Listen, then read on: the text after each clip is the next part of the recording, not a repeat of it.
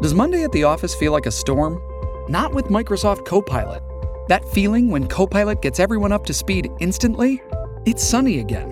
When Copilot simplifies complex data so your teams can act, that sun's shining on a beach. And when Copilot uncovers hidden insights, you're on that beach with your people and you find buried treasure. That's Microsoft Copilot. Learn more at Microsoft.com/slash AI for all.